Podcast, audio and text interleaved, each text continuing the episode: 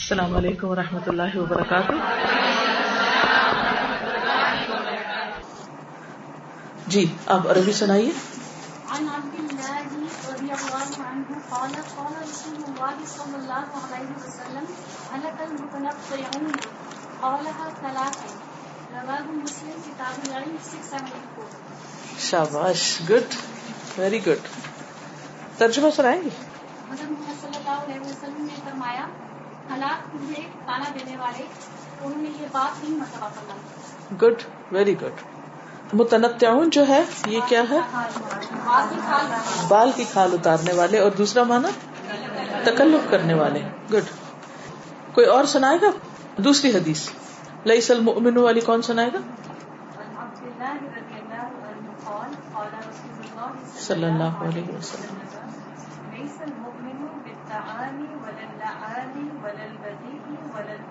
شابش. حبان. حبان. حبان. کتاب الایمان. 192 good very good یہ بتائیے کہ تعان کس کو کہتے ہیں اور تعان کا لفظ کس سے نکلا ہے؟ اور تعان کا معنی کیا ہوتا ہے؟ جی سے یہ نکلا ہے. ٹھیک ہے. تانا دینا. ہاں اور اس کا لفظی معنی کیا ہوتا ہے؟ کچوکا لگانا. پرک کرنا جو ہوتا ہے نا وہ سوئی سے ہوتا ہے۔ تو تان نیزے سے جو ہوتا ہے نیزا ذرا بڑا ہوتا ہے۔ تو اس سے کچوکا لگانا کسی کو۔ جی۔ لعان کا معنی کیا ہوتا ہے؟ گڈ۔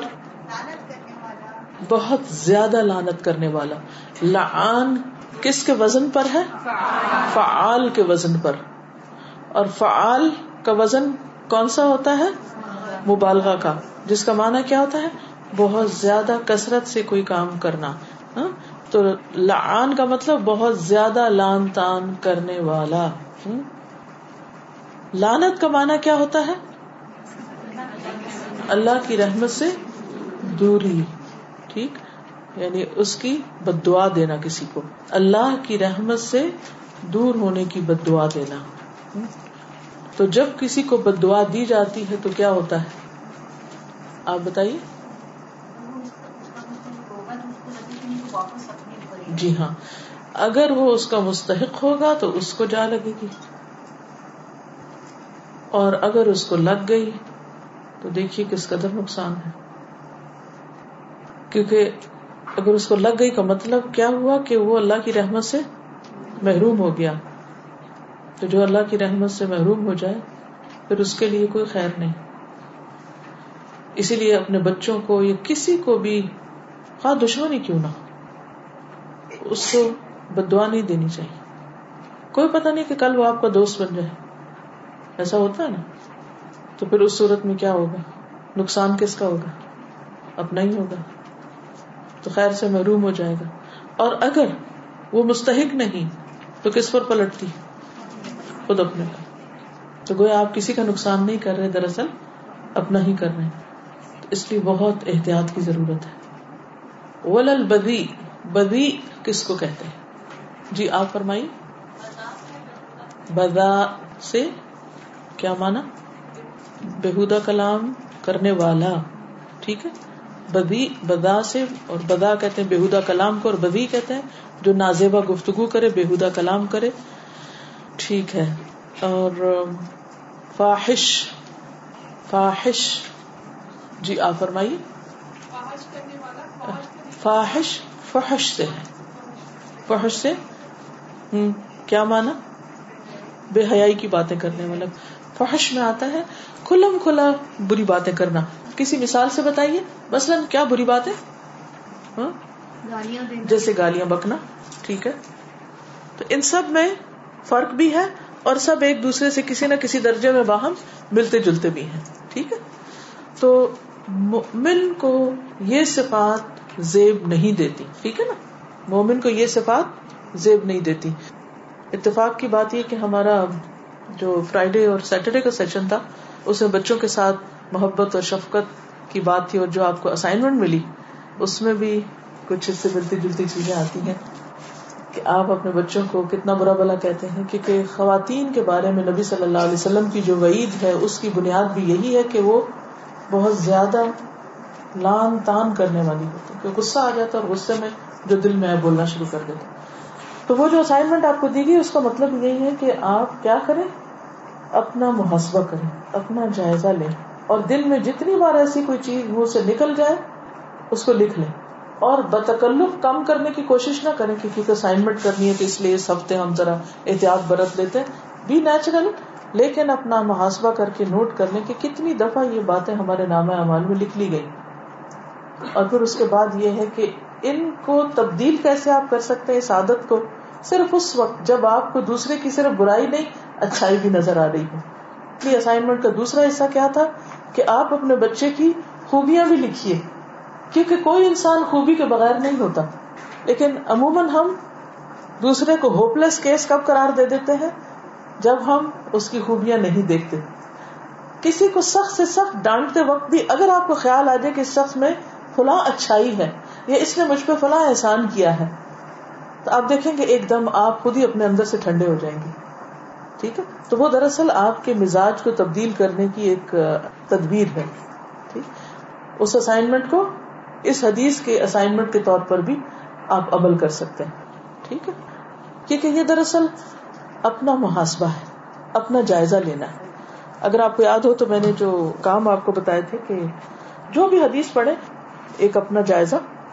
اور پھر اس میں میرے عمل کی کیا بات ہے اور میں اپنے آپ کو کیسے تبدیل کروں؟ ٹھیک ہے؟ تو علم حاصل کرنا ہے بحثیت مسلمان ہم کو کب سے کب تک محد سے لحد تک۔ تو it's never too late always check yourself چلیے، تو متنط سے متعلق کوئی بات شیئر کرنا چاہے متنط کا معنی کیا ہے؟ تکلف کرنا۔ ہاں، دو معنی ہیں۔ بال کی کھال اتارنے والے اور تکلف کرنے والے۔ کوئی شیئر کرے گا کہ انہوں نے کہاں بحث سے پرہیز کیا اس بات کے یاد آتے میری ایک دوست ہے جو ابھی حج کر کے آئی تھی۔ ٹھیک ہے۔ تو وہ مجھ سے ان کی بات چیت ذرا کم اسی لیے ہوتی ہے کہ میرا ان کا پوائنٹ آف ویو تھوڑا ڈفرینٹ ہوتا ہے۔ لیکن بہرحال میں نے ان کو فون کیا پھر میری بھی ریسنٹلی والدہ کی ڈیتھ ہوئی تھی تو میں اس میں بزی تھی۔ تو میں نے ان کو مبارکباد نہیں دی تھی تو مجھ سے گلا کر رہی تھی۔ تو انہوں نے جب مجھ سے گلا کیا تو میں نے ان کے گلے کا جواب نہیں دیا بلکہ میں نے ان کو جواب دینے کی وجہ اپنی مجبوری بتائی کہ مطلب میری والدہ سے بیمار تھی اور بہرحال وہ اپنا پورا حج کا انہوں نے بتایا کہ اس طرح سے میرے ساتھ ہوا اس طرح سے ہوا۔ تو بہرحال انہوں نے جو بھی اپنا بتایا تو میں نے ان سے ان کی پوری بات سنی۔ گڈ اس کے بعد میں نے ان کو کوئی رائے نہیں دی لیکن میں نے ان کو جنرلی بتایا کیونکہ وہ بہت ذکر کر رہی تھی کہ دل چاہتا ہے ادھر ہی چلے جائیں اور وہیں پہ رہیں دل چاہتا ہے کہ دنیا چھوڑ کے ادھر تو میں نے پھر ان کی پوری بات سننے کے بعد ان کو یہی کہا کہ کیونکہ امتحان تو ہمارے سب کے بیچ میں رہتے ہیں، تو ہمیں تو مطلب اسی کے اندر آزمایا جائے گا نا، تو ہم اس وقت اللہ کی طرف پوچھنے جاتے ہیں، تو یہ ہمارا امتحان ہے۔ یہ بات میں نے ان سے بالکل آخر میں کہی، جب وہ بالکل بات چیت کر کے ٹھنڈی ہوئی ویری گڈ یہی طریقہ ہونا چاہیے کہ کوئی شخص آپ سے بات کر رہا ہے، آپ اس کے نقطۂ نظر سے اگری نہیں کرتے، آپ اس کی پوری بات ایک دفعہ سن لیجیے کیونکہ ہوتا یہ ہے کہ جب ہم بیچ میں کاٹ دیتے ہیں تو وہ دوسرا شخص اور افینڈ ہو جاتا ہے۔ پھر ہم بیچ میں بحث شروع کر دیتے ہیں۔ پھر وہ بات کہیں سے کہیں چلی جاتی ہے۔ نہ اس کا سر نہ پاؤں۔ اور وہ سارا وقت ضائع ہو جاتا ہے۔ تو نبی صلی اللہ علیہ وسلم کی سنتوں میں سے ایک سنت یہ ہے کہ آپ دوسرے کی بات پوری توجہ سے سنتے تھے۔ اور پھر سننے کے بعد جو بات اس میں بہتر ہوتی اس کی طرف آپ توجہ دلاتے یعنی اصلاح کر دیتے۔ اور اگر ضرورت نہیں ہوتی تھی تو خاموشی اختیار کرتے۔ اور آپ کی خاموشی کو بھی پھر سنا گیا کہ خاموشی کا مطلب کیا ہے کہ آپ نے اس بات کو ناپسند نہیں کیا قابل قبول ہے ٹھیک ہے؟ جی آپ کچھ شیئر کریں گے؟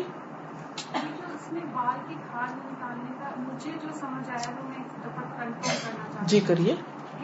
جو جتنا بتا رہا ہے اتنا سننا ہے اس سے زیادہ نہیں کرنے اللہ یہ کہ کوئی بات سمجھ نہ آ رہی ہو بے فائدہ اور بے مقصد قسم کے سوال نہیں کرنے چاہیے۔ ٹھیک ہے؟ یعنی اس کا یہ مطلب نہیں کہ مثلاً میں آپ کو پڑھا رہی ہوں اور آپ کو کوئی بات سمجھ نہیں آئی، تو آپ اس لیے نہ پوچھیں کہ یہ بال کی کھال اتارنا ہوگا۔ نہیں۔ اگر آپ سمجھتے ہیں کہ آپ کا سوال اس لیے ضروری ہے کہ آپ بات کی مزید وضاحت چاہتے ہیں، جیسے ابھی آپ نے پوچھا، تو اس میں کوئی حرج نہیں۔ لیکن اگر آپ صرف اس لیے پوچھے جا رہے ہیں کہ بس ایک بات سے بات نکالنی ہے یا ٹائم پاس کرنا ہے، آگے نہیں پڑھنا، جیسے بازو کا اسکول یونیورسٹی میں آپ نے دیکھا ہوگا کہ بچے کرتے نا ایسے کہ ٹیچر کو پڑھانے نہیں دینا آج۔ تو غیر متعلقہ باتیں، بے فائدہ باتیں، بیکار باتیں، جس سے کوئی نفع مند علم حاصل نہ ہو رہا ہو، جس سے کسی اشکال کا جواب نہ مل رہا ہو، جس سے دوسرے کو ذلیل کرنا مقصود ہو، جس سے اپنی علمیت کا روپ جتانا مقصود ہو۔ ایسی چیزوں سے پرہیز کرنا چاہیے۔ ٹھیک ہے؟ السلام علیکم و رحمۃ اللہ وبرکاتہ۔